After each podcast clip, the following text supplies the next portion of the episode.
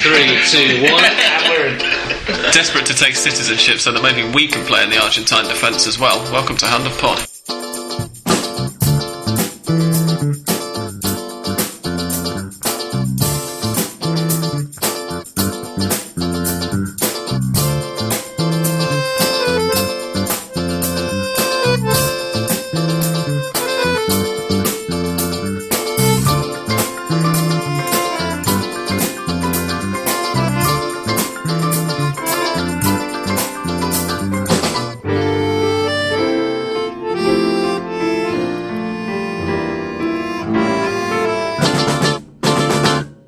Ladies and gentlemen, for another exciting edition of your favourite Argentine football podcast. I'm Sam Kelly. Uh, sitting next to me, uh, Australian Dan, Hello. uh, English Dan. Sorry, I nearly forgot your nationality. Good evening. And English Joel. Hello. And we've also got the disembodied head next to us of, of Ralph Hanna, uh, or disembodied voice, really, coming through the speakers of my computer. Ralph, say hello from Asuncion. Hello, hello everybody. Hello, Ralph. Hi, Ralph. How are you. How's, how's the weather in Asuncion at the moment? We're English, so we have to discuss these things. It's, it's actually very hot. It's probably about 35 degrees, or it was earlier today. People in Paraguay talk about the weather a lot, though, as well, actually. I don't think it's such an English thing. Maybe it's just a. Maybe it's maybe not it's such a a typically British country kind of thing, because they're, they're very conservative as well, Paraguay. And Argentina, uh, Argentines are famously reserved and Well, yeah. Let's Yeah. talk about the weather non-stop here, like. absolutely. Yeah, they like to exaggerate Um, the conditions. the reason that we've got Ralph on this week uh, is not so that we can discuss the weather across South America, although that sounds like a fascinating topic for a future podcast. Spin-off podcast. Sure, you'll agree. Uh, what would that be called? Hand, Hand hand of cloud. Hand of or hand fog. yeah, well done. Um, it, it, it's not so that we can we can uh, start off on, on hand of fog just yet. it's so that we can talk about the upcoming World Cup qualifiers. Uh, those of you who follow all of us on Twitter, those of you who've listened to the podcast for a good while already, will be aware or may remember at least that, that Ralph is uh, our man in Paraguay. Um, uh, as I kind of already hinted at when I said from Asuncion. Um, I'm not going very far with this introduction today, am I?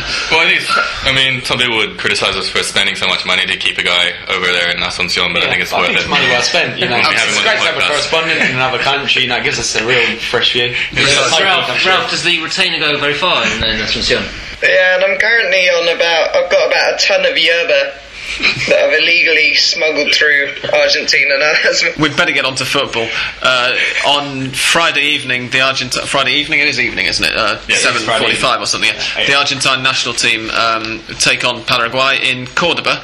Are you still planning on going to the game, Ralph? No, I'm not. I'm, um, but other things, I'm going to Argentina on the next day to Bahia Blanca, but that's another story. Spectacular Uh, time. so no, I can't go. But I think it's almost sold out. I think they had about 600 tickets for away fans that are left. Oh wow, okay. That's uh, this is part of the, the virtue of playing at in a stadium relatively close to the country that they're playing against, unlike when they play Uruguay and Mendoza in a few months' time. Um, questions on the Paraguayan national team, guys? No, I don't know. Maybe Ralph can just give us a, a bit of a summary how confident they're feeling. Probably going to be are they going to be playing fairly defensively, trying and play, playing for a draw, I guess. What do you think of that, Ralph? Yeah, I think I think it's well, it's actually a fair assumption at the moment because because obviously Paraguay's campaign didn't get off to a good start. They they sacked Chiqui Arce after the last qualifier when they lost to Bolivia three one. He, he's the Uh, manager. We're, we're trying to stifle giggles even ourselves, and we knew that. So some of our listeners probably You guys aren't over that name veering off course on their bike rides at this stage. I haven't heard it for a while. And yeah, well, well, the new the new manager's unfortunately his name's Gerardo Pelusso, so it's well, it's maybe more for Spanish speakers and English speakers. Yeah. And uh, he's he's a Uruguayan coach. He did well with Olympia when he started here, the, the biggest club in Paraguay, winning the 2011 Clausura. He's more of a counter-attacking coach. His default is to go defensive. You know, in if in doubt, he'll go a bit more defensive than going attacking. I was looking at his the squad as well. I mean, he's got in his strikers. They're all sort of what I call defensive strikers in a way. In Nelson, Nelson Haedo, Luis Caballero, even Oscar Cardoso. He'll sort of he's using him as a big guy, a target guy. So it could be the classic Paraguayan going for a draw. And it's kind of what they need at the moment because they can't afford to drop many points, and so they really want to take something from this game.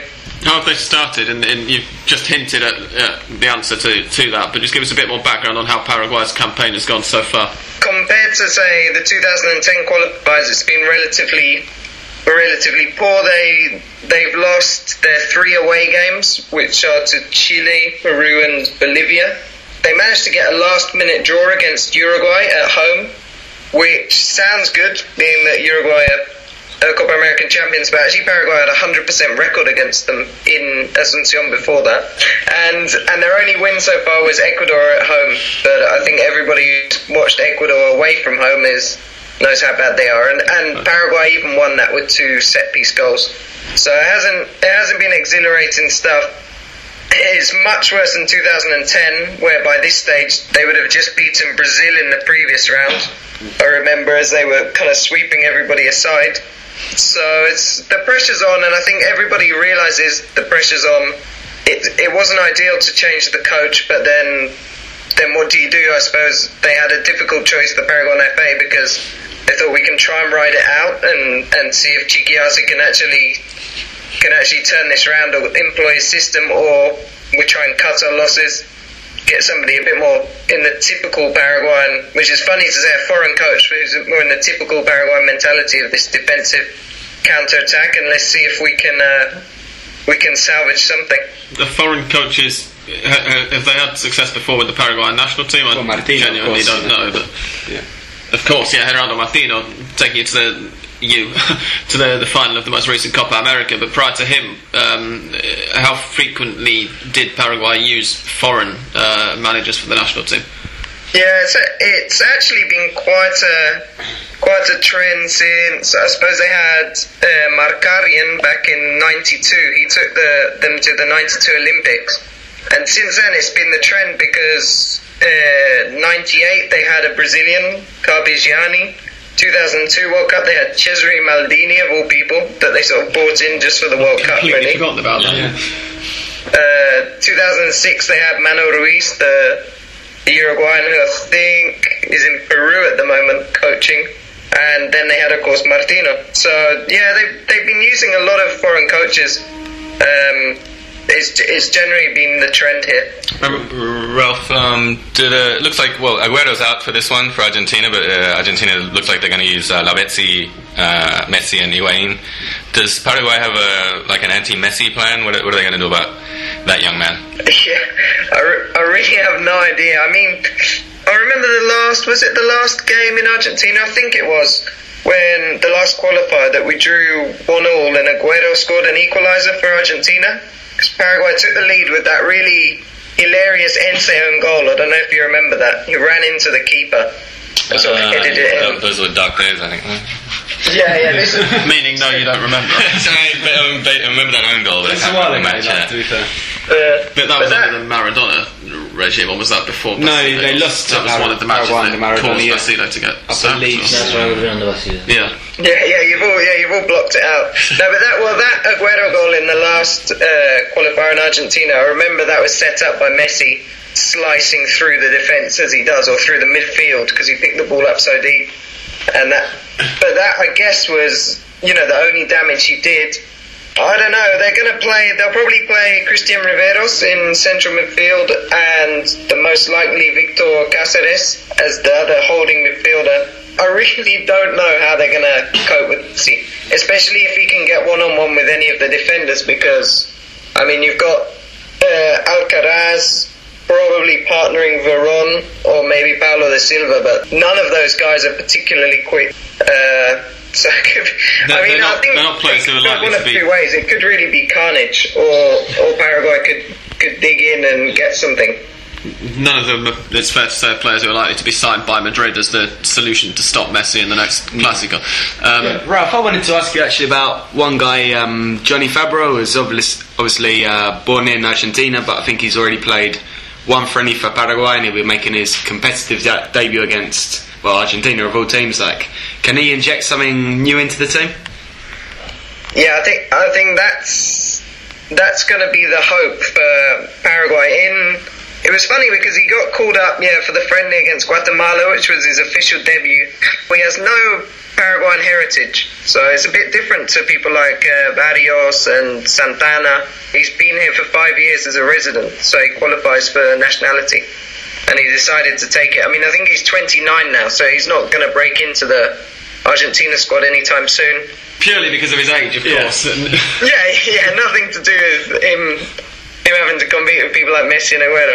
uh, but he's uh, he's a hard player to to pigeonhole because you want to call him a sort of typical enganche or DS, but he's not.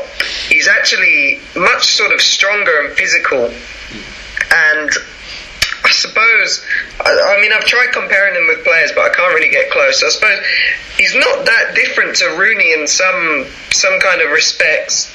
Uh, although he's much bigger, I think he's six foot one.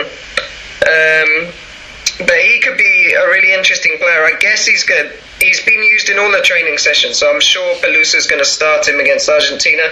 He'll probably play behind one striker that I'm guessing will be Cardoso, and yeah, his job will be to sort of try and unbalance Argentina in the in the space between midfield and defence. He's particularly dangerous from free kicks. I think he scored six direct free kicks in the last six weeks, which is a ridiculous conversion rate. Wow.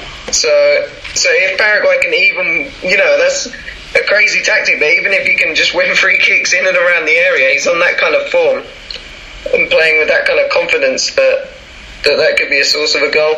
Sure. Um, in my introductory moments of hilarity uh, that I t- try to provide each week, I, I hinted at uh, a recent call up for Argentina. Um, Leandro de Sabato has, has slightly surprisingly been, been called up to replace the injured. God, remind me of the. Coloccini. Thank you, Fabricio Coloccini. Who would have been a sub anyway, but in Argentina's, uh, as Dan says, substitutes defence. Uh, although I'd have wouldn't have minded seeing Coloccini as, as a starter. I certainly would mind seeing De Sabato as a starter if I, if I was Argentine at least. Are the Paraguayan press, national team, whatever, seeing any kind of hope, at least perhaps in, in Argentina's Achilles heel, which is the defence? Is there any sense that Paraguay could dig in and, and get something out of it, or is it seen as a kind of foregone conclusion? Any points from the new manager's first match in charge, well, first, first competitive match in charge, are going to be uh, a bit of a bonus? Yeah, I think I think the reality is that the draws kind of the well, Paraguay have never won in Argentina for a start, or they've never won a qualifier or any competitive match, I think, but definitely not a qualifier. And I think the hope is for for a draw. That's the realism. Also because I mean Argentina. I think they've blown away most of the teams they played recently at home. I remember the Ecuador qualifier, for example. Yeah, we were myself and Australia down with there, um, and it was as impressive as it always is watching that front three. Um, Ecuador at the same time, I don't think. Uh, I think I heard today that Argentina hasn't beaten Paraguay in a World Cup qualifier since like '97. I think a really long time. So lots of draws in Argentina. yeah, it must perhaps a draw would be a good bet in this one. No, I mean incredibly. Actually, they Argentina haven't won against Paraguay in Argentina in a qualifier since '73. No. The last the last five games in Argentina qualifiers have been a draw, either one all or nil nil with Paraguay. So that's why they haven't won since '73. We, we should mention that the reason that goes all the way back to 73 is that prior to 94, or no, prior to the 98 World Cup Okay. qualifiers, uh, South American qualification was split into two groups, um, so they wouldn't always have, have played Paraguay Uh, as they do under the current system, obviously. Any other questions on the Paraguayan national side, boys? I think you summed it up very well. Yeah, it's very good. Absolutely, I, yeah. I feel like I know what what's coming on Friday anyway. Yeah, none of us have really bothered to research uh, the opponents at all, so thank you very much for that, Ralph. I'm, I'm joking, of course, we're all very professional. This is humour being injected into the podcast, Ah, boys, you have to all right. appreciate it. Can you put up a little sign every time it's a joke? Like? I'll, I'll write one out for the next Well, give us a podcast. 30 second warning. Applause. I never knew the intro was supposed to be funny until you just mentioned it. Thank you so much. I'd, I'd fire you, but you're going next week anyway. Ralph, uh, I guess before we bid you farewell, um, we need to, to ask you for your own prediction of the match and, and also just to ask how you're going to be uh, enjoying it, whether you're going to have a, a cool. I can't name any Paraguayan beers, but I was going to suggest one in, in hand and whereabouts it's going to be. And, of course, what you think is going to happen. The drink's more important. I'll, Yeah. I'll probably be I'm be lying on my bed because that's where I've got my TV set up. I'll is be too much drinking information. beer. Stop there, stop there. It's Not beer. Well, actually, is it? Oh no, it's at about seven o'clock, isn't it? The game. Yeah, well, maybe I can, 7:45. can Aires stretch stuff. to a Paraguayan beer like a Baviera. There you go. There's a traditional Paraguayan beer. Uh, as for a prediction, I don't know. Uh, I'm a bit scared to make one. I, I think I'll, s- I'll say one all, but I think that's my heart over my head. It'll be one all if Paraguay can can keep a grip on Messi. With Johnny Fabbro scoring a free kick for Paraguay's last minute equaliser. Or Yeah, yeah. minute. That's sort of a la Jose Luis Chilavert. It'll be that kind of that kind of angle. Excellent, cool. Uh, it's been a pleasure speaking to you as always, Ralph. Take care and goodbye for now. Bye, Ralph. Bye, Ralph. Bye. Thanks Cheers. a lot, guys.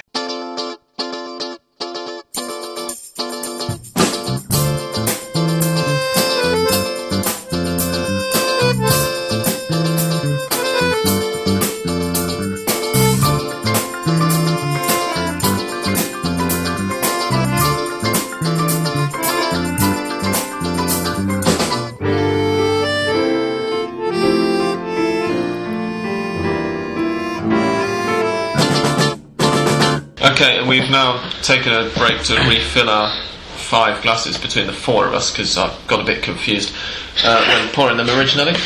Um, and it's time to get on to the, the real matter at hand, of course, which is uh, Argentine football. We do thank Ralph very much for his involvement.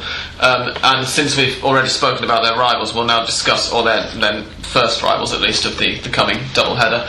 We shall now discuss the Argentine national team. And first of all, let's, let's get Leandro de Sabato out of the way. Yeah. Um, We're indignant, Sam. We're absolutely livid, I think is the only word to. Explain to us why, Dan, because why would you not want a player with his kind of experience, um, top level trophies? He's a Copa Libertadores winner. I think with guys with experience and a lot of experience, you can basically um, divide them into has-beens and never will be. And De Sabato is both a has-been and a never will be. He's just not an international class defender. Like he can hold his own sort of in uh, Primera, although this season he's looked a lot less than definitely he was, say, in 2009 when Estudiantes won the Libertadores. Then maybe you could have sort of a legitimate claim to call him up as a sub, but now, you know, this is. For Sabella as well, it can't make him look good because it's obviously, you know, he's been picked because he's in Estudiantes. Like, there's no other reason you can point to. Yeah, I think, this I is think something there's. that we've that. This is, yeah, we you know, mentioned it a few times. For ourselves, mentioning bordering on complaining, and for a lot of the Argentines in the local press have obviously been complaining because they're supporting the team as well as just reporting on them. Um, is that Sabella has shown a propensity to favour Estudiantes and Yeah. former Estudiantes players who featured under him for them when they won the Copa Libertadores and so on. Um, John, you were going to say something. Yeah, I think there's something here which is, I mean, obviously, when you've got a player like Guillermo Bo- Burdisso and Lisandro Lopez, uh, who were both excellent last year and have been good this year as well. I mean, We're going to um, clarify just very quickly that we're not talking about the Leon striker when we mentioned Lisandro Yeah, Lopez. so now no, Somebody we that talk you're about the, the well, setting. still not yeah, this is true. Uh, sorry, but um, um, so so clearly he's not at that level and he doesn't have that future. Uh, there is a, the only thing here, and the only thing which I can think uh, makes any sense is is the question that he's not rocking the boat, so that um, Sabella knows him and he comes in. He's not going to play. Yeah. But he's just going to be there and he's not going to kick up a fuss. Um, Brazil did exactly the same at the World Cup in 2010, taking Kleberson, the midfielder. Uh, he was never going to play. Former Manchester United star. Absolutely, but but the point is that he filled up a space and he got on. He, he was professional, and and as I said, he doesn't doesn't kick up a fuss. That's the only But can I just the ask- only thing I can say about, about say Is it not? Is it not worth saying uh, that we're going to call up this guy? Okay, with the assumption that he's not going to play, but you at least call somebody up who, if tomorrow in training there's a massive stramash and ten people end up getting injured, who can at least step into the breach and actually do the job. Well, this goes back to Kleberson and the Brazil example because when things weren't working for Brazil in against Holland in the quarter final, they had no no one on the bench, and this is the problem. And so on the one hand, you, you you're avoiding any problems, and because if, if he were to bring up, uh, if he were to call up uh, Lopez or, or Burdisso, there'd be pressure on him to, to, to call it to, to play him. Yeah, it has pressure on the on the on the back too. And let's not forget that there is a, a, a, a league round as well this weekend.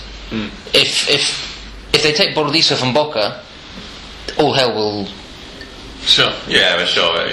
So Really, really, I think there's gonna be a not- problem Why not there. take Lisandro Lopez Yeah. from Arsenal? Nobody cares about that. They're because 50 they are the champions. to a fuss. Yeah, I think I'm similar to Joel. The only reason I can see it is that there's uh, what two days before the game. Uh, this is a player that's not going to play. And Sabella's still got contacts at Estudiantes who are prepared to. Yeah, uh, To bring in bring in Fernandez. De Salvador to train. When Coloccini injured himself, he was training in the reserve side, uh, practicing alongside Mascherano at the back. Um, so Obviously because Mascherano's suspended. Because he's not playing it. this I, gu- I guess for the benefit of Newcastle fans who might be listening as well, what is Coloccini's injury? He, he's just got a strain on the back of his right leg, um, and it doesn't sound. Well, we haven't had the, the medical report or whatever, but it doesn't sound that serious because they were talking about him perhaps being ready for Peru. But then I think what you, I think what I'd say about this, what I'd like to add is, um, John made the point, yeah, that um, Kleberson went to the World Cup with Brazil in 2010 and wasn't ever expected to play, you know. But then if you look at what Brazil have done since the 2000 World Cup, since uh, Mano Menezes, for all his faults, and you know I've been a critic of him as much as anyone since he took over from Dunga. You can say how many young players has Menezes brought through the ranks in Brazil. You know, you look at people like Neymar, Ganso, Damião, Lucas, Oscar, Tere, the, the defender, Danilo. You know, you're talking about seven or eight players who have come from the local league, um, made a real name for himself playing international football. In that same time, you look at the Argentine team. Is there one? One that has come up from here and made a, made a name for himself. Maybe Marcos Rojo, but barely, barely, barely, in the loosest sense of the terms, he's made a name for himself. And the other thing, And that's I- something, you know, you need to to risk these guys, I think, you know, especially playing at home, you know. You're playing, you know, at least get them in the squad. Maybe they'll have a few minutes, maybe Yeah, not. the- the they'll be training with Messi. They'll be training with The only thing I, I, I can think is that he's perhaps protecting them a little bit, and that he doesn't want to bring them in sort of without. I don't know. Perhaps he wants to bring them in for the for these Copa Roca in a in a few in a few whenever it is. Uh, I think they're definitely going to play that. It's Yeah. at the end of the month, Yeah. right? um, Explain to us what the Copa de Roca is, because uh, uh, a couple of friendlies against Brazil. Uh, involving It's domestic the- players from the, both the, Domestic- first, the sorry, first yeah. one was already Well, hang on, isn't it the either the America's Cup or the Nicolas Leoz? Yeah, I thought it was Copa de las Copa, Americas. Copa Rock, yeah, yeah, exactly. The Copa Roca was the Copa old was what it used to be, yeah. Yeah, right. Roca has now fallen out so far out of favour that he's being dropped from Argentina's 100 peso note as well, because they finally remembered he killed a load of people and was a genocidal But let's. lunatic. So, yeah, I don't know. No, I, he, like Sabella has been at a, a bunch of Arsenal games. He's definitely watching Lisandro Lopez. Uh, he's obviously very, he's spoken very highly of the player. So I think he's definitely got him in mind, and probably uh, young Burdisso as well.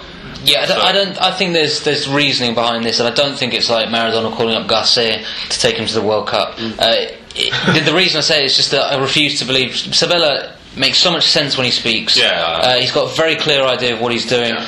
and he's and, he, and, to, and he is a politician as well. He knows what he's, he's he knows he doesn't you know how he wants to play it. And you're right. I think that Burdisso and, and Lisandro Lopez will play in, in against Brazil in this uh, whatever it's called, and uh, and and and s- uh, there has to be a reason. I don't think it's just a, a whim of No, Sabella's because no. I don't. He's not that kind of coach, and he's not that kind of man. So And we should probably move on because it's, is not going to Yeah. affect the game at all. Absolutely. Yeah. Somebody, um, First of all, I'd like to tackle the, um, the uh, again, uh, being an, an English language podcast, we, we have to realise that a lot of our listeners uh, support such nothing teams really as Manchester City, for instance. I mean, God, um, if you're a new listener, I'll explain that I'm a United fan, and that was a, a good-natured joke, and please don't take offence. That was another joke. they, they, they could, they was they, they could justifiably, um, and I saw a few people asking about it on, on Twitter when it when, when the squad was announced, uh, be wondering why Sergio Aguero's been called up when he's injured. He's not going to play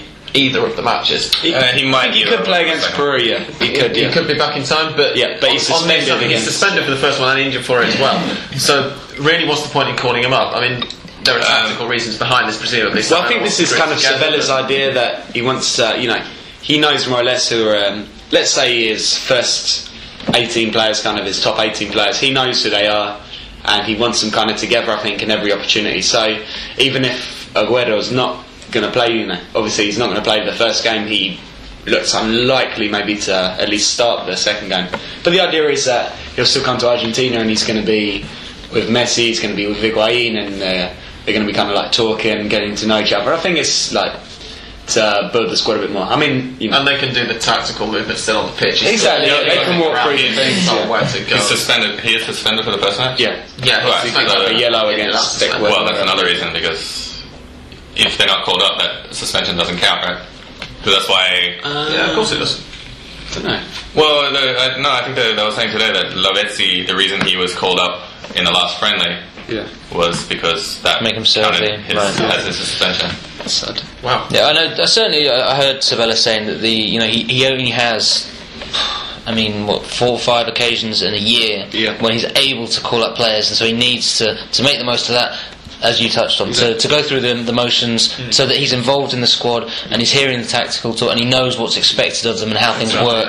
I'm sure from a you know, personal- regardless if he's yeah. going to play or not. I'm sure So, from yeah. a personal point of view as well, Aguero's going to be happy, like to have the excuse at least to spend uh, a week in Argentina with his Well, family. Tevez, Tevez came back as well, Exactly, right? Tevez So- back, yeah. As he, as he always does. So, um, yeah, I mean, so, so if, if you're He'll be back in a couple of months as well. yeah. If, if, if you're a City fan, and, and as I say, understandably having uh, doubts about why he was called up, you know, rest assured he's not being pushed to the very They've- limit in they've been training, dispelled.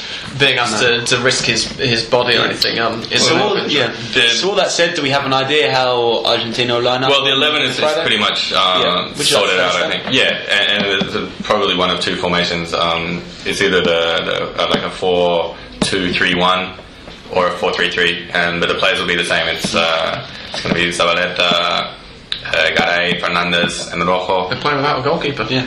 Romero, Rastaman, Romero. Uh, and then Braña to replace Mascherano alongside Gago. And then it, um, it'll be Messi, Di Maria, and uh, what's his face? Yeah, well, Lavezzi up front, I think, and then what's his face? Uh, Sosa. Sosa. And the three behind. Ah, no, no, sorry. I think it's yeah, Higuain up front, and then Messi, Di Maria, and uh, Lavezzi. Lavezzi. Yeah. Uh, Lavezzi. yeah, today there was So, yeah, Lavezzi, so it's supposed won't be Possibly out. if it's a 4 3 3, Sosa Th- go. There is a problem here that throughout the week, and, and people maybe who, who don't get the sort of the uh, the minute by minute of the national team uh, No, uh, preparations, they um, they do announce the, the team in training as the team, Right. and and it goes changing just six depending on there's well because it team. depends on who's in the country. I mean, so Yeah. um, and so that's happened a lot this week. Kind of Yeah. we've had uh, the team will be, and uh, and it's changed. Yeah, but I think every- every day. basically that's that, that looks fairly certain. I, I threw Yeah. Sosa in because I expect We- him always to be there, but yeah, it, Yeah, I think Sosa will be in. He'll either be part of that I, I, 4 2 3 1 or he'll be in Or he'll be- a three man midfield. or if not, he'll be 4-3-3, one yeah. of the subs that comes off the bench.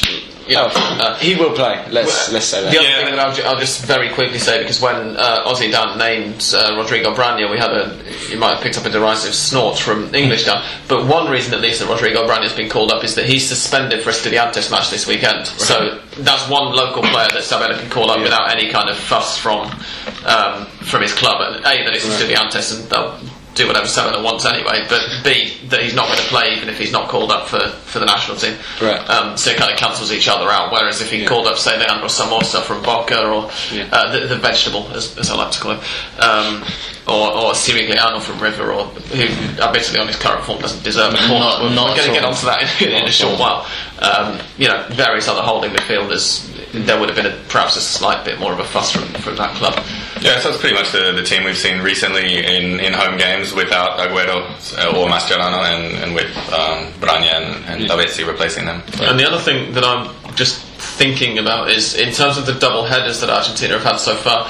After the last World Cup qualifier was at home to Ecuador, and then they didn't play again. If my memory is serving me correctly, that that was their the Yeah, they had a week off, double yeah. was their round off, played. is Was it Brazil in the friendly after that? Yeah, yeah. so you're quite right. 4 3. Um, prior to that, we had um, double headers, which were the Bolivia at home, which was a disappointing draw, followed by a uh, very disappointing from the media's point of view, but actually. From the point of view of those of us who are a bit, little more neutral, have seen how much Venezuela have improved. A a 1 0 defeat at home to Venezuela in the first double header. No, And the then it- first game was a 4 1 win against Chile. Oh, of course, you're right. Yeah. Sorry. Then- And, uh, beat Bolivia draw was Venezuela. followed by the Colombia win. Yeah. yeah. Come on, It's- Sam, it's Chile and then the defeat to We've got it. Venezuela. And then yeah, and then the Then Bolivia Bolivia, by the Colombia. then Colombia. Each of these has had either either one disappointing result or uh, at least one pretty difficult opponent in, in the shape of Colombia. Whereas this mm. time around, we've got Paraguay, who, as we've just discussed with Ralph, are probably going to be playing for the draw, not to disparage them too much, but the, the, the feeling is that they're going to be kind of Yeah. happy with that. Followed by Peru, who, it has to be said, have fallen away since the Copa America. They've No, I don't think you well. can be too hard on Peru because I know like they've yeah they've struggled so far. I think they've picked up one win and four defeats in their games, but at the same time, I've seen a lot of their games. They've um, they've been uh, without people like Pizarro and Farfan. All these kind of guys who are absolutely key for them. You know, I think uh, Vargas missed a few games as well. So they've they've been pretty depleted, and obviously for a country like Peru, it's quite tough. And I think they've had a few away games. They've got both their games now on home soil. They start against Venezuela on Friday, and then they host Argentina. Like, That's kind of interesting. I think the double in header in, itself, and that normally Yeah. it's home and away or away and home. And no, I think they've had a couple of away double headers and stuff. Like, no, I wouldn't. I wouldn't rule out Peru, especially with the altitude. Of Even course, so, of you. Lima. Uh, No, a draw would be brilliant. You know, a win Well, against Venezuela the and a altitude in draw. Lima. Yeah, it's at altitude, right? Lima. Yeah, It's on the beach, isn't it? I'm sure Lima's at altitude. controversial. You travel Great, great seafood there. Yeah. Um, I have, yeah, I have. Ceviche. Gr- fantastic No, that's ceviche. Oh, sorry, sorry. I was, I was agreeing with you. So, I'm, still, Lima's I'm still excited about it. no, even so, even if, if, if it is a resurgent Peru, I, like it wouldn't be all the beyond. same, I'm- Sorry, I, I, I've just while you've been talking, I've, I've been looking up the standings, and Peru are bottom of the South American Yeah, yeah. qualifiers uh, with one win, four defeats, and 11 goals conceded from five matches. Yeah, I wouldn't put um, six points past Argentina here. It's, I mean, uh, I think they'd be happy with four from these two games, but uh, six wouldn't be impossible. And, and if they came out of these two with, with two wins, uh, you know, there would be a, a real momentum behind Sabella and his, his plan. The current standings uh, in the South American qualifiers we'll, we'll just update because there are now been enough matches played to probably make this worthwhile stating. Um, Chile are top with 12 points from six matches. And of course, the fact that Brazil aren't playing qualifiers um, due to being the host for the next World Cup means that there are teams taking matches off, so not everyone's played the same number of games, uh, which is a relatively unusual situation in the South American qualifiers. So Chile are top with, with 12 points from six. Uruguay and Argentina are on 11 and 10 points from five matches. Ecuador on 9 points from five matches. Um, Venezuela 8 from 6. Colombia 7 from 5. Um, and then Bolivia 4 from 6. Paraguay 4 from 5. And Peru 3 from 5, uh, which is that single win. So, yeah, uh, and Argentina picking up 6 points would put them on 16 from Yeah. 7. Effectively put them It's- top unless it's- Uruguay could, could get the same results, which away to Colombia and then at home to Ecuador is not going to be No, some some really interesting games in there. But uh, from Argentina's perspective, it sort of felt like a, that win over Colombia, where they, they were away and they, they went one 0 down, and then they That was a overturned it. big, big turning point. If they'd yeah. have lost that, then Messi had a fantastic game. You feel like that was kind of the the turning point for. And the, and the point that it was in the managership as well, it was Sabella's what fourth uh, Yeah. competitive match in charge, and it was following, as we established eventually after my forgetfulness, the, the dis- disappointing. Uh, Yeah, and then there's been some really impressive uh, friendly results in between as well. Yeah. Um, you saw it. Well, you feel like the uh, Argentina has the momentum now, and, and they could, uh, yeah, as I said, uh, two wins in these two matches would really kind of put them in command of the, Absolutely. the qualifying campaign. Um, it does seem a little bit like we're trying to make a big thing of a foregone conclusion as well, because we, we should mention we're not under any illusions. We're not, you know, under the impression that Argentina might somehow fail to qualify for this World Cup in the way they almost did for the last one. They're competing for one of four and a half spots in a nine-team group and uh, playing well, unlike how they started off the last ma- uh, the last campaign. Because it was about this stage of the last campaign that Basile got got fired and Yeah, kinda halfway Maradona. stage, yeah. We know how that went. Um, so without spending too much further time on it, we shall now play some music and we'll come back and we'll talk about the Argentine uh, First Division um, and an, another goal-filled weekend.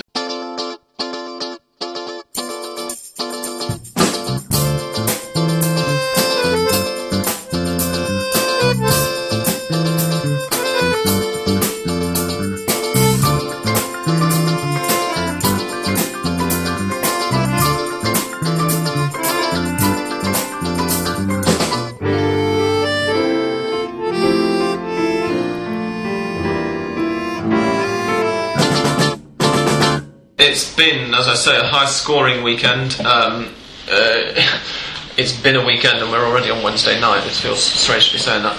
Uh, in in the torneo ini- inicial, um, 24 goals in 10 matches and not a single nil-nil draw. Uh, only three clean sheets as well.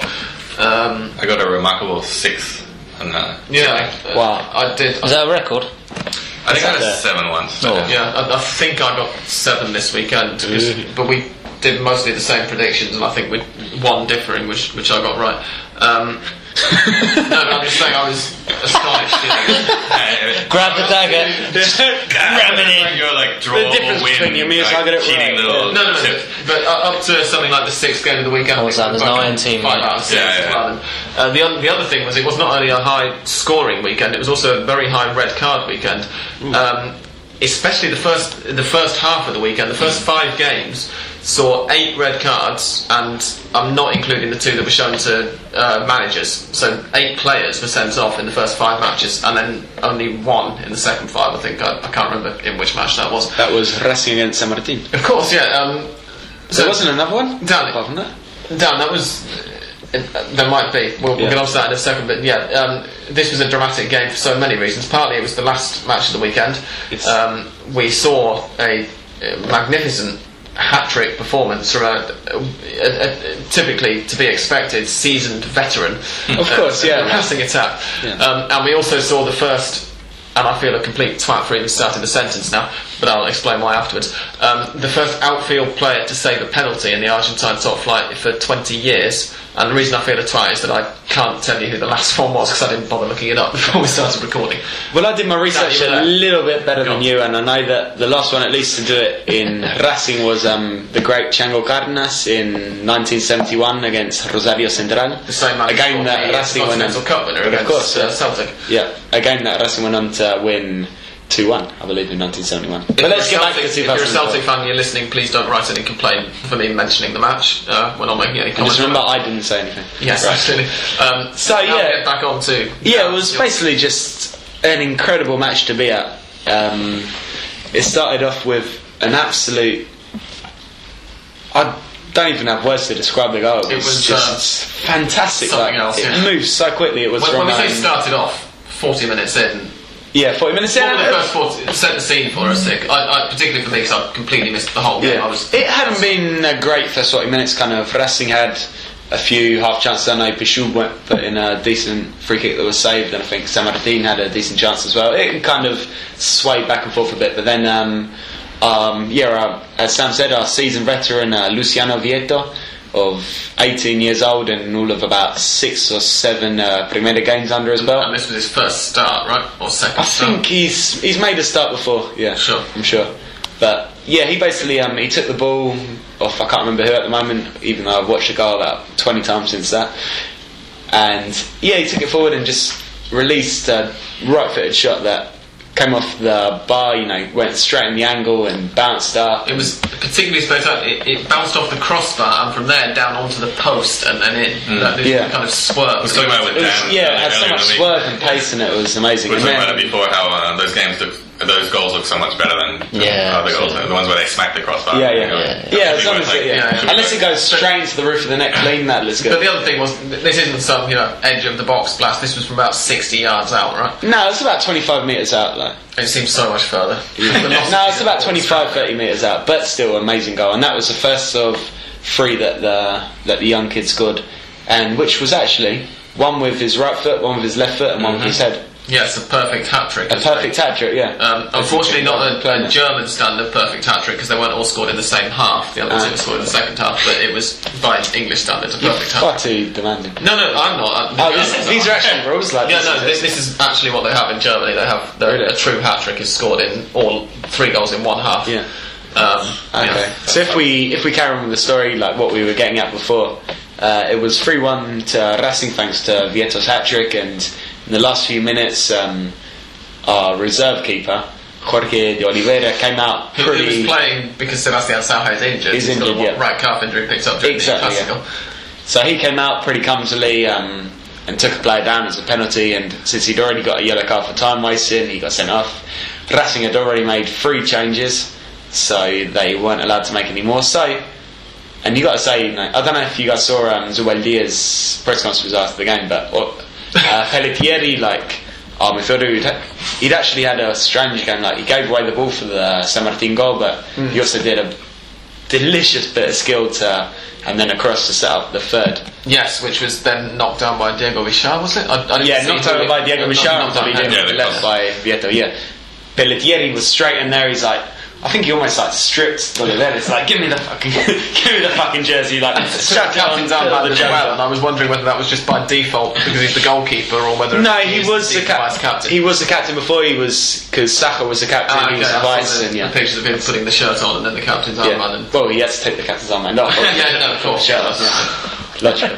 and so he took, he came in for the goal and he made just it was a fantastic save. I can't Yeah. get over it. And I was right behind the goal it was watching kind of- I've watched it about seventy-five times Okay. since then, and it was just no, it was fantastic. And then apart from that, he like he saved it, and then he just like got up like a ferret. went, Yeah. and then followed up jumped and- on the ball like no, you know, complete bravery, no like sense of fear or self-preservation, just like dived on the ball. What- what- and it was nice, just like you don't know how Racing fans in behind the goal, which of Do you think course that am was kind one, of a celebrated. because uh, Racing fans are traditionally I don't know slightly pessimistic about about things. I've seen so many things go wrong. Do you think that could be the turning point? That that single moment of seeing Pelletieri pull on the, the goalkeeper when an outfield player It's hard not to think it, you know, because I mean, like we could probably give a bit more perspective and say that um, Racing at the moment, thanks to that win, which also we should mention was the end of uh, Facundo Sava's reign as San Yeah. Coach. A little bit unfairly, like he's lost the first five games, but you got to say like all against San very Martin, difficult opponents. yeah, and San Martin, terrible players. they're one of the few teams that are in that situation that come out to play against you. you know. Mm. I, I saw earlier Rafaela come to Racing, like they took a one 0 draw, but they don't play like it's all kind of knocking it back up the field and everything. They're like, you know, it's Martin it's to like, play, um. Yeah, they always try to play. Yeah, but yeah. So after that win, you've got Racing on eleven points, which puts them joint second, I believe, with Colonials and Vélez. Oh, Arsenal. Yeah. Vélez, right? Oh no, Vélez are one point back. Yeah. Godoy Cruz. So one point behind Boca, that kind of chasing pack. So unbeaten in the league still. I don't think there's That's too many teams that are still on there. Four. Uh, Four. And, and funnily Well, enough, that's not many. That's funnily enough, Boca have lost the match, Yeah. and the four who are on 11 points are the four who Yeah. are still unbeaten. But let's be honest, like the four game, the five games that Boca have had at the moment, like you couldn't have asked for an easier running. I mean, Sure. come on. But just go- Union, Rafaela, Quilmes, like newly promoted, who they actually lost to. Uh, Tigre, Hmm. who were yeah, Going back for a second, Almost, to your- your almost champions last season. but then lost half the team. Going, No, it's still there. No, no. Sorry, I'm not going to argue this one. I can Going back- There's going only one to- win in this one. Going back to your mention of, of Zubeldía's post-match press conference, one of the, the things I, I managed to kind of pick up, as I say, I didn't see the game live, um, afterwards was, was the quote. Two things are particularly brilliant about Pescatieri's save, if we ignore the save itself. Pelletier. Pelletieri, sorry. Italian, yeah. Without Seba here to pronounce it properly, I'm on a C. Um, the first is the fact that his nickname is the Octopus, which Yeah. is admittedly a fairly common nickname in Argentina for defensive Yeah, midfielders yeah. who get their tentacles everywhere and block. Yeah, the idea that they're everywhere idea on the pitch. Yeah, That, that's kind of a good nickname for a goalkeeper as well. And the other then was Zubeldía's comment in the press in, in, the press conference afterwards, which was just kind of, you know, he kind of fancies himself as a goalkeeper. I always think, you know, if someone believe if someone believes himself a good player, then they can probably do it. So he thinks he's a good keeper, so yeah, why not? Yeah. Well, it's, it's, I mean, it, it's been mentioned during the week about his, his sort of personality, his type of player. Yeah, he's, he's Yeah. in the middle of uh, the, mid, the defensive midfielder there, and he's got such character and such So, yeah. He's the kind of guy that says, "Well, yeah, I- I'm going to do it. I'm going to stop the penalty." And And I Yeah, know he there did was a also lot of say, people didn't he, I that- saw that would rather see kind of him playing for Argentina rather than Braña, like rather than Braña. I'm, I'm always saying I'm Not not, saying he's getting Romero. no. Well, uh, yeah, maybe. Andújar maybe as a reserve. Andújar, yeah. You know, it gives you options on the bench at least. You know, goalkeeper slash defensive midfielder. Yeah, Is he younger than Branion? He's 29, 30. I Oh, think. okay, so he's not particularly young, but No, but no, I heard it a couple of times, and not just from Racing fans. You know. sure. Anyway, yeah, that was a superb game, even Yeah. for a non-Racing fan. That's Other, good. other matches did take place this week. Well, I just wanted to, before we perhaps mention other matches, is just, like, you talked about the table and how all those teams are up there. Um, it's, it's actually a, a really interesting league at this stage, even, uh, up to five games. We've got Uh, the top seven within 12 points of each other. Yeah, and the fact that- after five games doesn't sound like much, but after the next match, we're going to be a third of the way through this championship. Well, you felt like last um, season that it was more a case of teams just sort of looking good for a couple of games and dropping off. At this stage, um, I would say that the, those top five, I've been a little bit doubtful about Vélez, but they, they continue to win games. So that even the top six, uh, Boca, Racing, Arsenal, Newell's, Colón. You don't think. Orlando Cruz level on points with Vélez and having played some, I think, slightly harder. Mm, well, I wouldn't put them up there yet, but. Um, David Ramirez is in great form. Either way, there's a whole bunch of teams that have looked good. Gone from five to six to a whole bunch. well, yeah, let's say five, six, seven. Quilmes have even played played well, and you know what? If, And, and now I'm duty bound to point out that River are level on points. exactly. so nine teams. Gives us half the table. Well, yeah, it, we've sort of talked about how five or six teams who are who are proper teams who I don't know they, they look like they've, they've got their shit together. Um, all of them could be challenging, uh, and it's kind of it's nice to see that as a contrast to previous seasons where it just seemed to be like teams falling away and The one- whoever fucked up the least would win. The ones I'm most interested to see how they kind of turn it on now that we're getting into the, the real sort of too many games played to just write it off as a good start is uh, are um, Newell's, who are, as well as being one of the four unbeaten teams, are the only team who've yet to concede a goal, but also who are joint second in the table um, and have only scored four goals in five matches. But with Ignacio Scocco, uh, who, who scored a very, very, very late winner against Independiente this, this weekend. Who took out this one?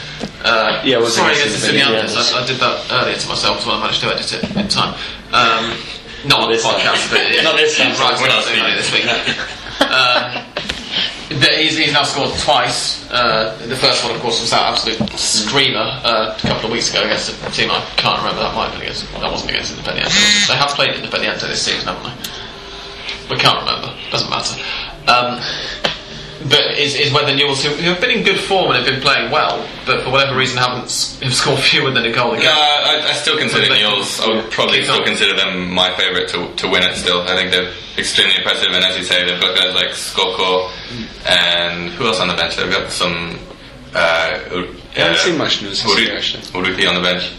Yeah. Um, they, yeah, for me they look they, they look excellent. I, I'd probably consider them my title favourites so far. Uh, and You're not you're not convinced by Boca? um, Boca, Boca aren't playing well. They're not Well, playing well. haven't- They're not- They're they're not playing well at all. They're winning. They're winning though. They had, they had two shot, they had two chances to, to, to score, and sure, they scored both both. both well, sure, but but they they didn't, they're not playing well. Yeah. You ask any any Boca supporter, Yeah, they're, they're outraged Yeah. at how, just- how the teams hey. playing. A, this is, this is arguably the sign of a champion, and B, as, as many non-Boca fans in Argentina might say, this is the sign of a Boca Juniors team. Yeah, you know, of course, no, of course there is Okay, that. okay. There is that, but but there's, there's but not even in, in that sense that, that they're solid and maybe not that adventurous, but but they're solid and they're grinding out. There's not even that. I mean, I mean, Ustadi produced a very good uh, save right at the death against at the weekend, but. But I mean, also, I mean, they weren't really tested that much. I mean, if they come up against a decent side, then uh, This is what I was saying earlier. Like they've never, they've not played a Newell's yet. They haven't played a Colón. they Yeah, no, a I agree, Vélez, I agree. Even you could even say you haven't played a Racing or. or there's either. not a Boca supporter who's who's, who's No, pleased I with mean, the way, the way the team is at the moment. That said, as you as, as you rightly point out, if you're top of the table with that in mind, then obviously it's a sign of uh, that things can only improve. But but Yeah. I think. Well, I think this week they've got all boys right, or is it Argentinos? I think Argentinos away. you've got the Argentine thing where you're not quite sure Yeah, how to away- pronounce all away boys. track. all boys. The, Yeah. the, they've got the. Al, Al boys. All boys. All boys. anybody want another? I'll, I'll take another Racing. Yeah. Yeah. Yeah, so that could be interesting. I think all boys have looked pretty um pretty solid so far. Argentinos. Argentinos as well. They're yeah. playing Argentinos, but Yeah. he was talking about all boys. Yeah, I got confused. They, they are away to Argentinos in the uh, Clásico de los Juniors, as, as we call it on. Let's start again, though. Let's not do this while ISIS. Yeah, I was, gonna- yeah, I was going to say that bit. It's all. Um, Yeah, that was a mess. Yeah, I think even even aside from that, Boca are going to be up there. But from yeah, as I said, uh, Arsenal have been very impressive. Newell's have been very impressive. Colón have been very impressive. Yeah. For me, Boca and Vélez are, are still untested enough to to call them contenders, but they'll probably be up there by the end. Um, and no, it's just for me, it makes it an interesting league, even if. Perhaps it's less uh, unpredictable than it has been recently. Whereas we've got some teams like San Martin and Union, who you know are probably going to lose. Uh, But then I think that's a good thing because, like, say clubs like uh, like Boca, like Racing, like Colón, News, they're not dropping points against the teams they shouldn't be. beating. Sorry, that's my voice there.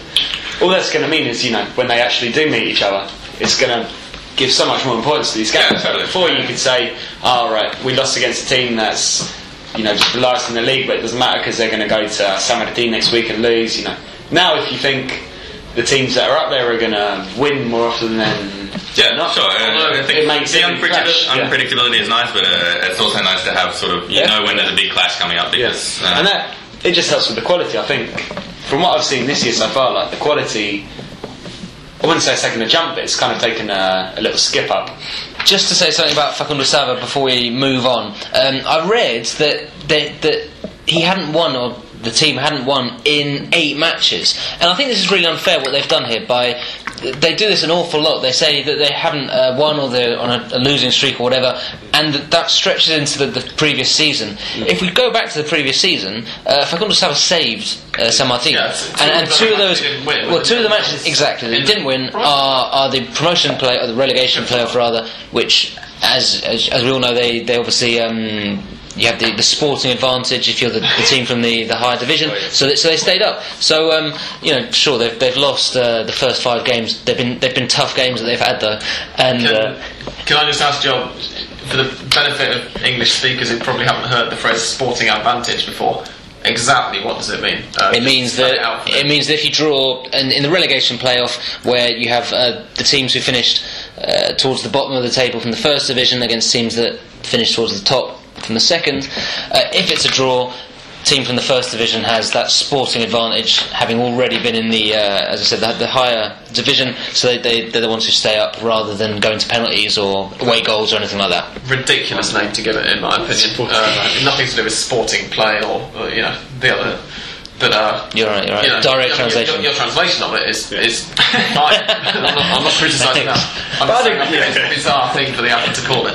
But I'd agree, it was very, it was very hard on Sava. I think he did wonders with a San he wasn't happy about it. He said, I, No, I don't think I was given the chance. Well, he said the players didn't want him to go as well. And, and the other thing with talking of the under, uh, um, of the still pointless clubs is, is that Union um, also lost their manager, uh, Frank Kudelka. the week before, yeah. stepped down, having said, "I don't deserve the place." It wasn't the week before; it was this weekend. I thought it was the week before. I'm sure it was this week. No, because they, they played Arsenal on Friday evening. Yeah. Ah, so, So so it was. so From Friday to Monday, it's Wednesday. like, yeah. Um, and yeah, he, he stepped down apparently kind of in tears almost in his press conference, saying, "I don't deserve the post anymore." Whereas Sava, I think, is slightly more perhaps still has just justifiably feels that he does deserve the post. Union, it should be said, and with what Joel has said about San Martin's draws in the relegation playoff taken into account, but Union have now uh, not won a match in 11 Primera matches. Because they really fell off at the end. And they didn't play the relegation playoffs, it should be pointed out, so that, you know, it's 11 stretching back to the, therefore, uh, God, I'm trying to do maths. 13th match of the Clausura. That's for that, thank you. 13th match of the Clausura. Thank you Um, and so that makes three coaches that have been. Uh, It does, Yeah, including trying to think of the English other one. one, though? Go on. uh, who's the other one? Cristian Díaz of Cristian Díaz, yep. In five rounds, so we've lost three coaches. Excellent. But the other thing I wanted to say about both of the uh, teams who have who've what, lost all five games is it wouldn't surprise me entirely if they kind of start to pick up some points because neither of them have had an entirely easy start to the season. Um, so far, Union's losses have come against Arsenal on the first weekend, who are the champions. You know, that was only 1 0. Um, and then they lost to Godoy Cruz, who in the second round, we were still wondering whether they were back. They'd drawn the first game with all boys, but it turns out they're playing fairly well so far this season. Um, then Quilmes, who have made a, a real splash, away to Boca, and then, as we've already said, 3 1 away to all boys uh, last Friday.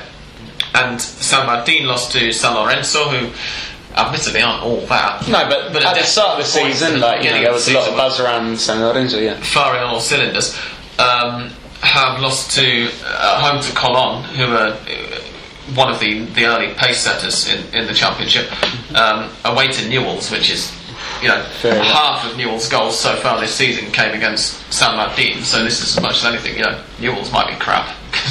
um, but, you know, San Martin. Um, at home to Vélez, who, who may not be all that and then and, and then this recent match against Racing. So the point is, again, not all of those teams are. Teams who've won five out of five so far. In fact, none of them are because nobody's. There's a lot of speculating. No, I'm just, I'm just pointing out both of them. I feel like we're have going had- on a tangent. both of them have had, have had five games, which Yeah. for the quality of, of teams No, they that they are, Yeah. are really difficult opponents. Right. Um, and at some point, they're going to have they're going to be playing sides who are easier to beat. Um, Union at home to Tigre this weekend, which you'd have to say maybe not that, and San Martin at home to Arsenal. But before too much longer, at some point they're going to have to at least play each other. And one of them has to get a point. Somebody, one of those two teams will, will win a point Yeah, in this Un- season. Union, for instance, in two weeks' time at home to Rafaela and San Martin. God, like Chris, God.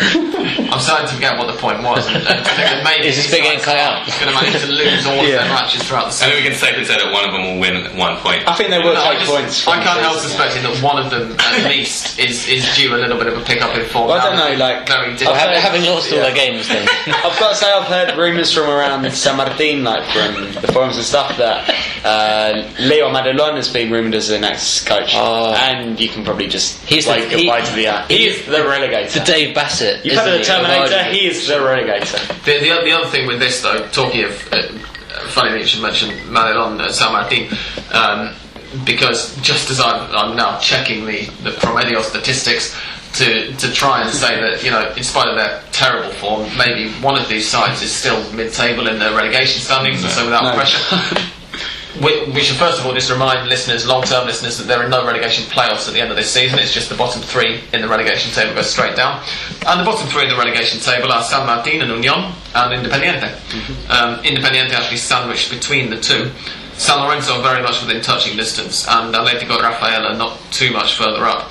Um, Newell's looked to. have- I I think Newell's are going to have a good enough season. Yeah, I think about that you've got stay clear. Niels Argentinos, All Boys, Godoy Cruz, all seem to be. I think Newell, Newell's are going to do a Tigre this year. Yeah. But this just adds to the, the pressure, especially. And it, I think I think it's any coincidence that the two uh, um, the two teams who are going off the back of only last season's points average and not the season before are two of the three who've so far sat the manager. Um, Yeah. Of course, Because the pressure's the, already the, there, uh, you. Independiente, who have got three seasons of points average, and the other one. Yeah, they're free Yeah, officers. the manager does. But yeah, I think it's going to be between those five. I think we can we can draw a I line think there. Independiente are going to be really struggling. I So. think no chance for Newell's. Argentinos All Boys to No, I think Newell's won't. No, Newell's won't get. All of those three have been playing fairly well. I think the other thing we have to account for is Quilmes and River could both have a fall off in form. Yeah. And so now, let's go on to the two newly promoted sides because Quilmes have been a genuine revelation, um, as I think Ole or, or Cancha Llena, one of the two, put it earlier this week. They've started fantastically. Um, fantastically meaning two wins, two draws, one. yeah, again, I would put that down to who they've played so far. And Well, they lost against Boca Argentina. Juniors in the first Yeah. round. Then they lost against Argentinos at home. That was pretty bad. Well, also, I think it's worth remembering the last time Quilmes were in the top flight, they didn't win for the first 15 games, was No, it? no, under, no, under no, Tocalli? Enough of a cushion now. Madelon came in. And this this this one 0 loss at home to Why, why the Madelon hate? Well, terrible match. I don't have anything against him. He just seems to take clubs down to the league. yeah. No, but well, yeah, yeah. I mean, obviously, the last time they were they were up there, I mean, Tocalli had a, I mean, 15 matches without Yeah. without a win. So, um, so I think that, that's part of it as well. This is- this this one 0 defeat to home to Argentinos, the, the English Dan mentioned just then is of course their their most recent result, and uh, I think we've kind of got away from talking about the the weekend just gone, perhaps because it's not really just gone because we're already on Wednesday night. Um, but some of the other recent results. We mentioned Union's 3 1 defeat away to All Boys uh, on Friday evening, which resulted in Kudelka's uh, resignation slash sacking. with a Uh, couple of cracking goals in there as well. Yes, absolutely. Um, Newell's beat Estudiantes 1 0. We also mentioned that. That was Scocco's last, almost last kick of the game winner. Um, Arsenal beat Lanús 1 0. Anybody have anything to say about that one? No, it's got to put a bit of pressure on the Twins. I think you know they haven't had a particularly Yeah. good start in. Uh, how will the directors know which one to sack? That's the question. I think they'll just go for the both. Both of them. That. Absolutely. Um, Vélez beat Belgrano 2 1. Um, this was the. I didn't. Uh, did any of you guys see this game? Because I didn't know. Well, there was. no. as I said, I haven't been that impressed by Velez. Uh, haven't watched them, but Vel- uh, Velez's winner looked absolutely brilliant. I think it was Jonathan Cop- Copete looking like, on the TV angle at least, looking like he kind of curled one in from almost on But the the goal Petty line. now's out for three months. And it, yes, exactly. But- Turns out to be a Sergio Rodriguez own goal because apparently it went off the defender. I know. and, but Cop- was, and Copete's that was, his hamstring, was it? Something like that, yeah. Like Yeah. torn his No, that was Ferreyra who scored that goal. I think. Oh, you might be right. Yeah, Facundo Ferreyra before. Well, he didn't making score the it goal, set yeah, he- he- Um, yeah. Um, yeah, but that was the first. I think Belgrano's a decent team, and that was the first. So I was quite impressed that Vélez won that. I think that uh, I picked a draw or, or Belgrano win for that one. Well, probably a draw. Um, so I, I don't know. Uh, Vélez, who have they got next week? Uh, next week, Vélez uh, away to Estudiantes. Yeah, so we're going to start to see Vélez tested, and, and uh, we'll see whether um, they they do in fact have a have a decent side. But um, I'm, I'm just going to put it out there. I wonder what you guys think about if Vélez do one on Estudiantes. Diego Cagna. It could be. That'd be hard on Cagna since, you know, They've stopped- 10 of his 11 first teamers are with the Argentina team at the moment.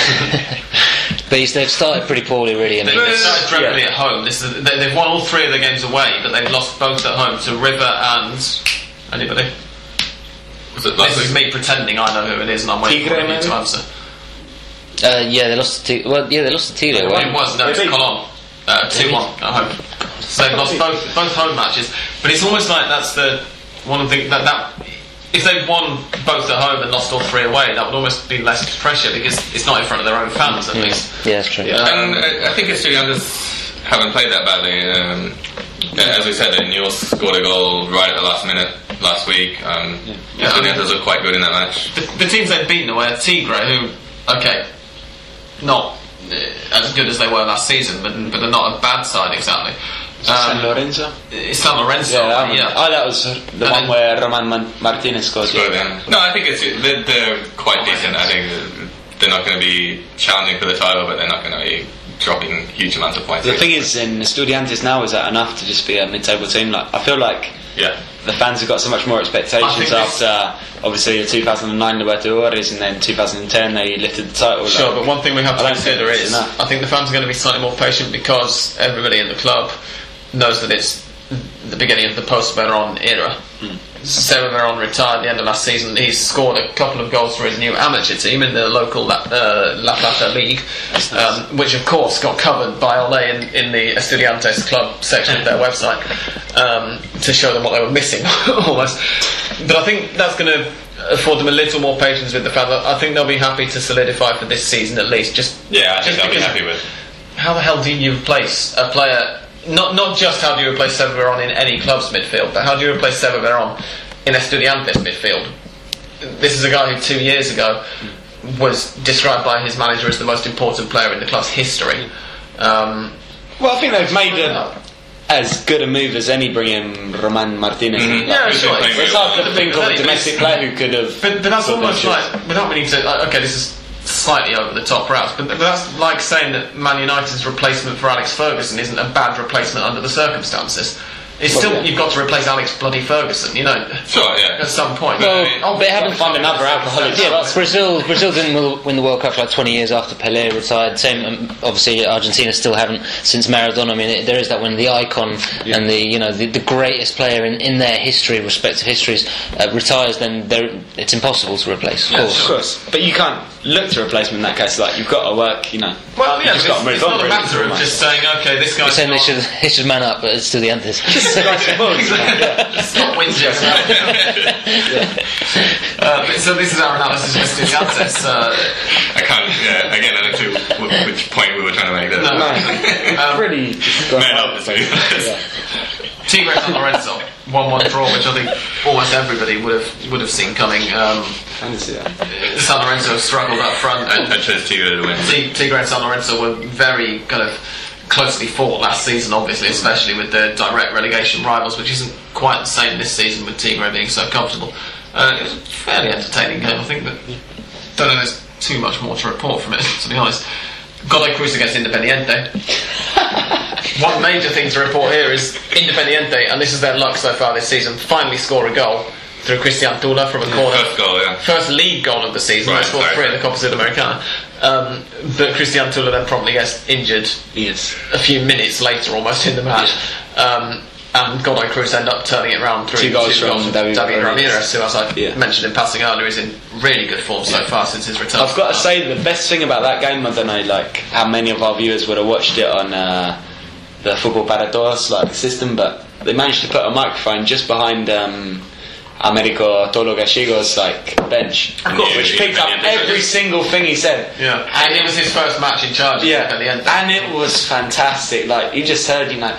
Hace un cambio, hace un cambio, para, para, para, la concha de tu hermana. ta."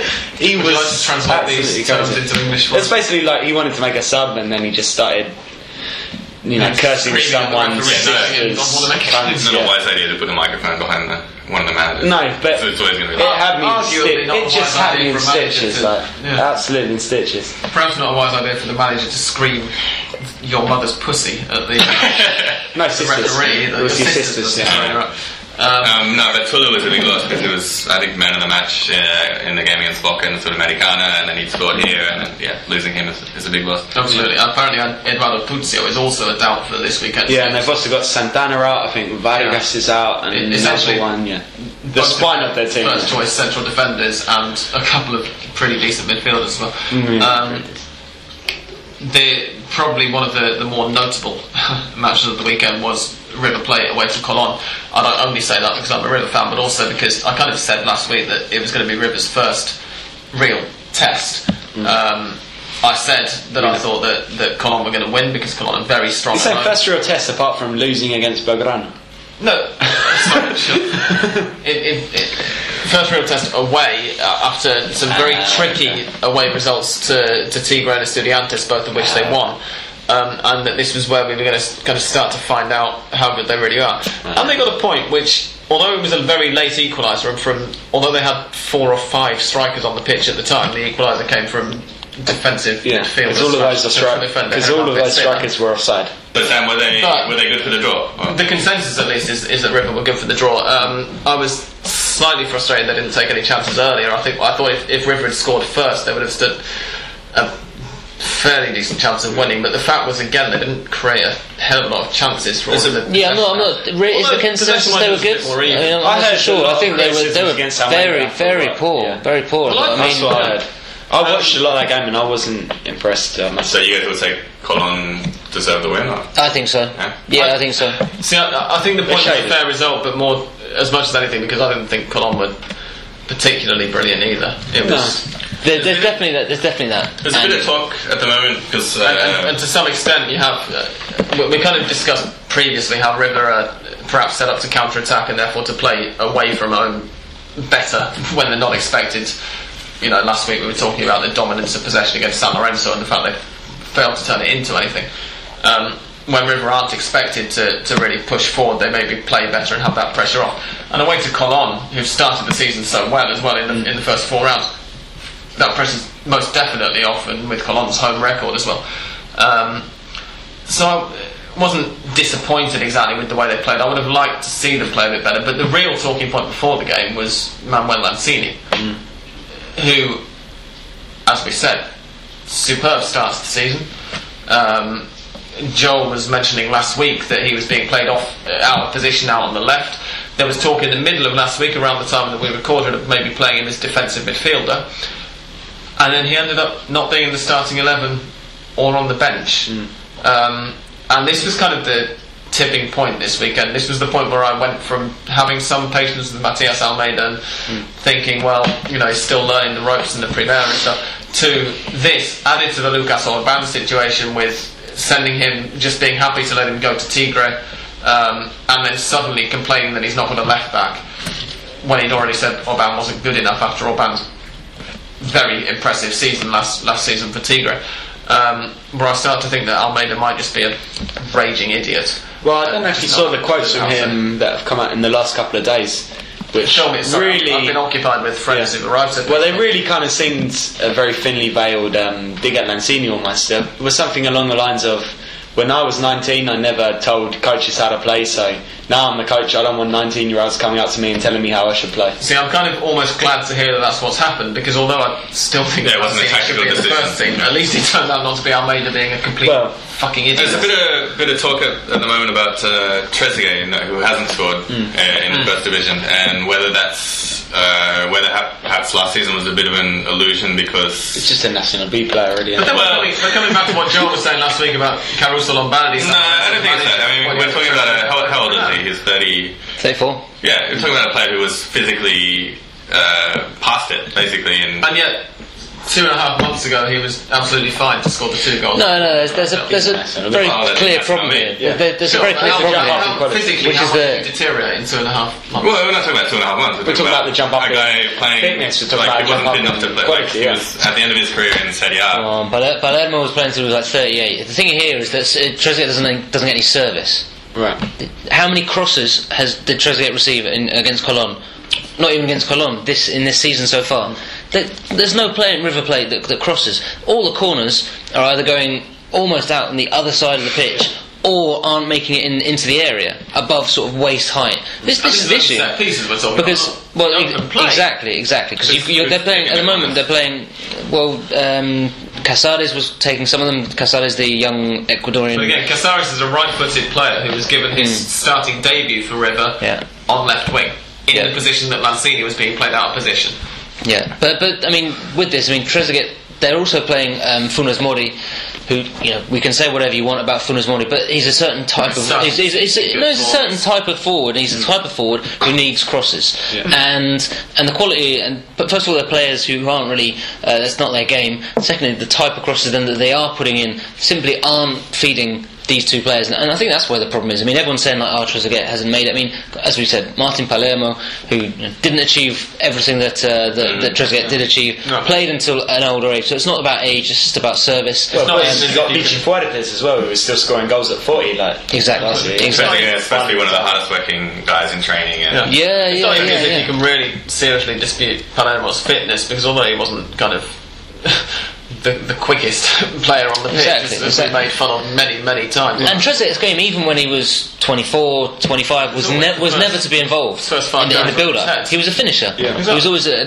you know, it's a player very close to the goal, yeah, exactly, in the air or or, or finishing. But either way, he wasn't uh, that, that involved in, in the build-up. So, I mean, I think this is this is the problem, and this is where the criticism of Almeyda could could come in that he's not building a team that's looking to, to basically make the most of the player who's, I think, without any uh, argument, uh, the best, the most talented footballer in playing in Argentina, which is Trezeguet, Sure. in terms of achievement and, and ability. Yeah. So, I mean, that, that is well, there is none, yeah. how many other World Cup winners are there? So, uh, so I mean, I think that that's. I think we can probably put them in slightly separate categories of. Perhaps River should Well, sign well, Camoranesi then for, for these crosses. Uh, Well, there was talk about Yeah, it. there was, yeah. I Yeah, beforehand. yeah, no. Well, it happened. you could put that down to Almeyda as well. Or I don't Yeah, know how much yeah. it has to do with it, but it's getting rid of uh, Ocampos and keeping Cirigliano, who hasn't been playing that well. This is Yeah. another thing I wanted to mention actually, because Cirigliano for the first time um, uh, at the weekend was was benched. Um, he, I'm just actually I'm, I'm having to check through now to make sure he didn't come off the bench. Um, No, no. It's the first time he's not started th- this season, so he's gone from Manchester United and Manchester City transfer target to being benched by River Plate and not even getting a single minute away to Colón in the space of two two months, pretty much. Uh, he's not started the season well. I, I still back him. He's still he's not become a bad player overnight, but just perhaps this kind of step up and and as much I, I just like Almeyda to show a little bit of Possibly related to all this transfer talk or something. as well. Absolutely, yeah, I'd, yeah. I'd love it if we'd stop playing this kind of relatively rigid 4-4-2, which doesn't seem to have all that much width either.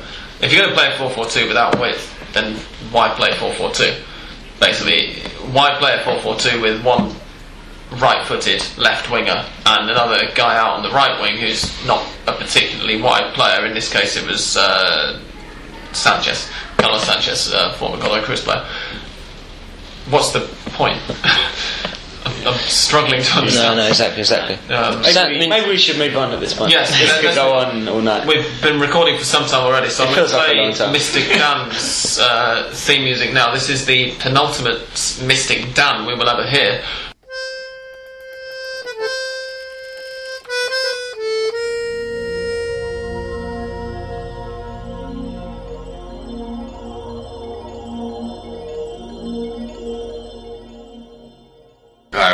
Reading this off a piece of paper which has been stained with sans Fernet. I apologise for that. Um, as I said, a remarkable six last week. Yeah. And then and a few of the, the ones that I didn't get, which I felt like I had the, the spiritual, spiritually correct, like Colon beating River and, and so forth. So uh, yeah, I, I count that as an eight or a nine last week. Sure.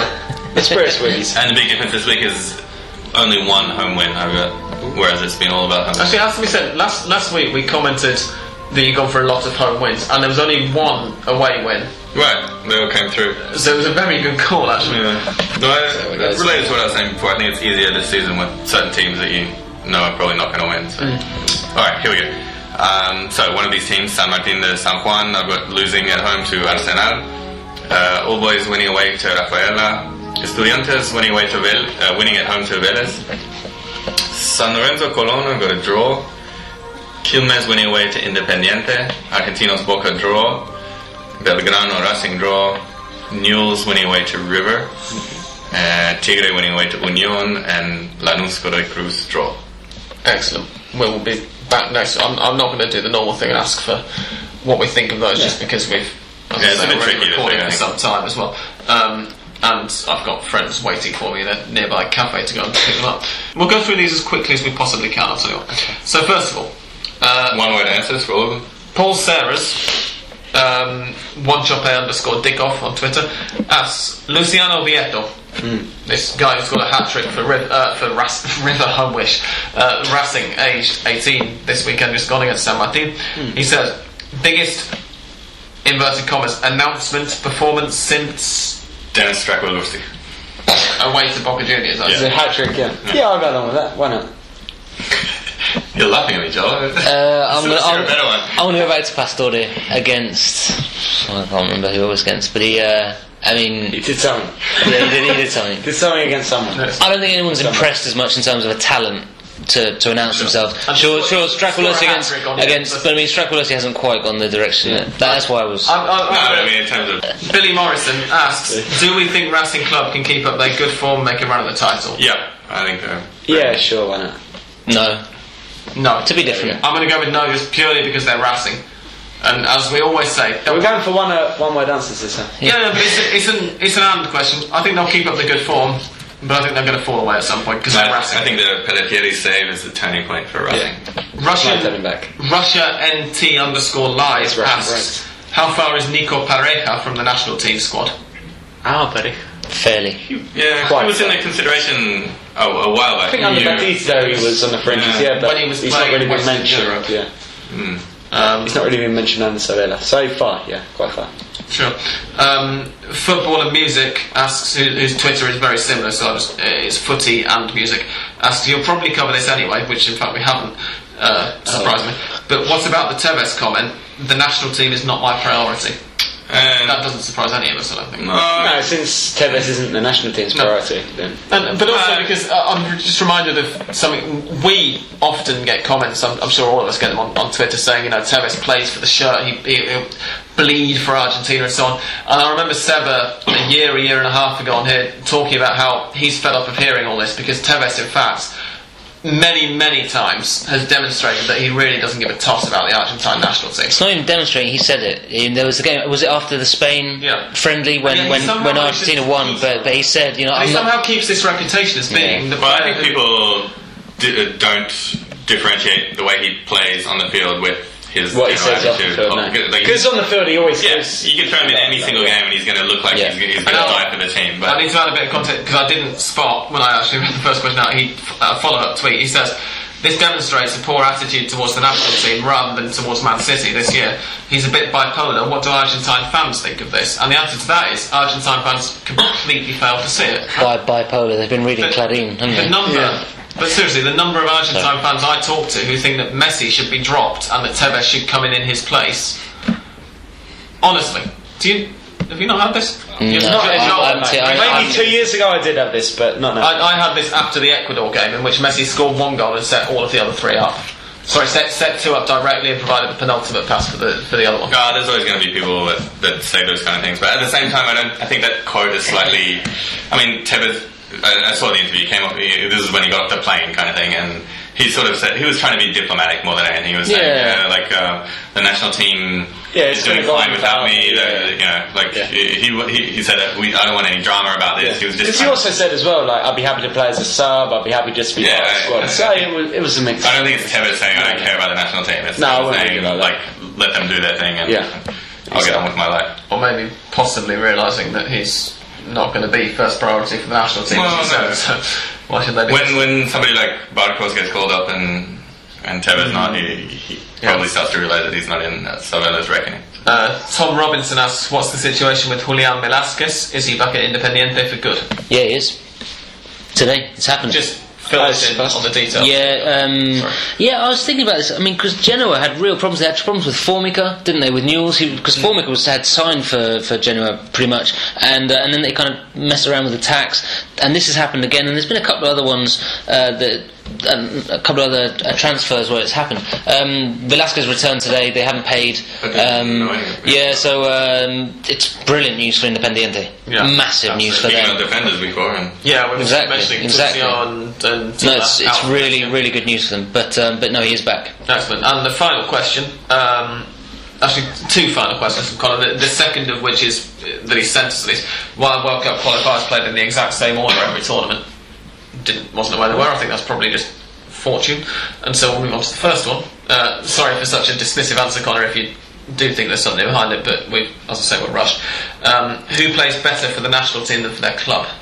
M- uh, many Uruguayans. Federico Fernandez. I, I think he's talking about Argentina. I know, but I, I was just. I mean, when that question, I immediately think. Yeah. I immediately think Pablo Garcia, former Osasuna Real Madrid midfielder, who was pretty. much- I'm sorry. I'm, Even Forlan or Say No, but Forlan as well. For Argentina, Federico Fernandez, who barely I haven't seen him much in Italy, to be fair, but. he's a, a sub basically in Napoli most of the time, Mm-hmm. and, and he's looked quite good under Sabella.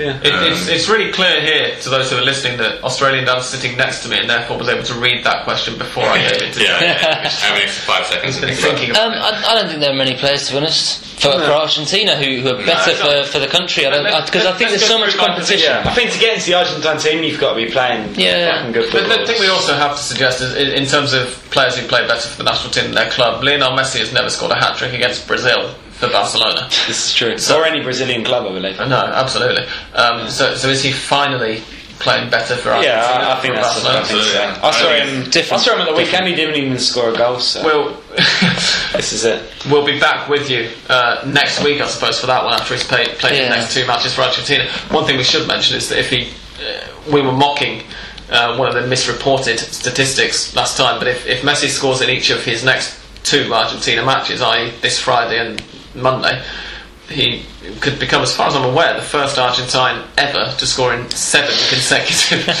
um, uh, international matches, which would be quite something. On which note, we're now going to leave, and I'm going to leg it out the door to go and meet my friends who are probably wondering where I am. So it's goodbye from Australian Dan. Bye. Goodbye from English Dan. Bye bye. Goodbye from Joel. Goodbye. Thank you again to Ralph Hanna for joining us at the God nearly two hours ago. It feels like now. Um, It was two hours at the very top of the show. And goodbye from me. Goodbye.